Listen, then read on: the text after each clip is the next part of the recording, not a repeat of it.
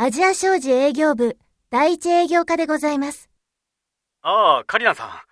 おはよう。石川だけど、課長に代わってもらえる？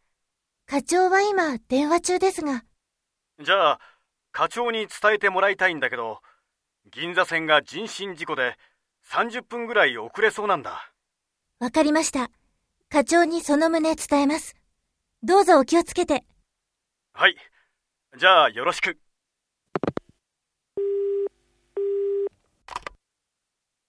課長、先ほど石川さんから電話があって、銀座線が人身事故で30分ほど遅れるとのことです。そうですか。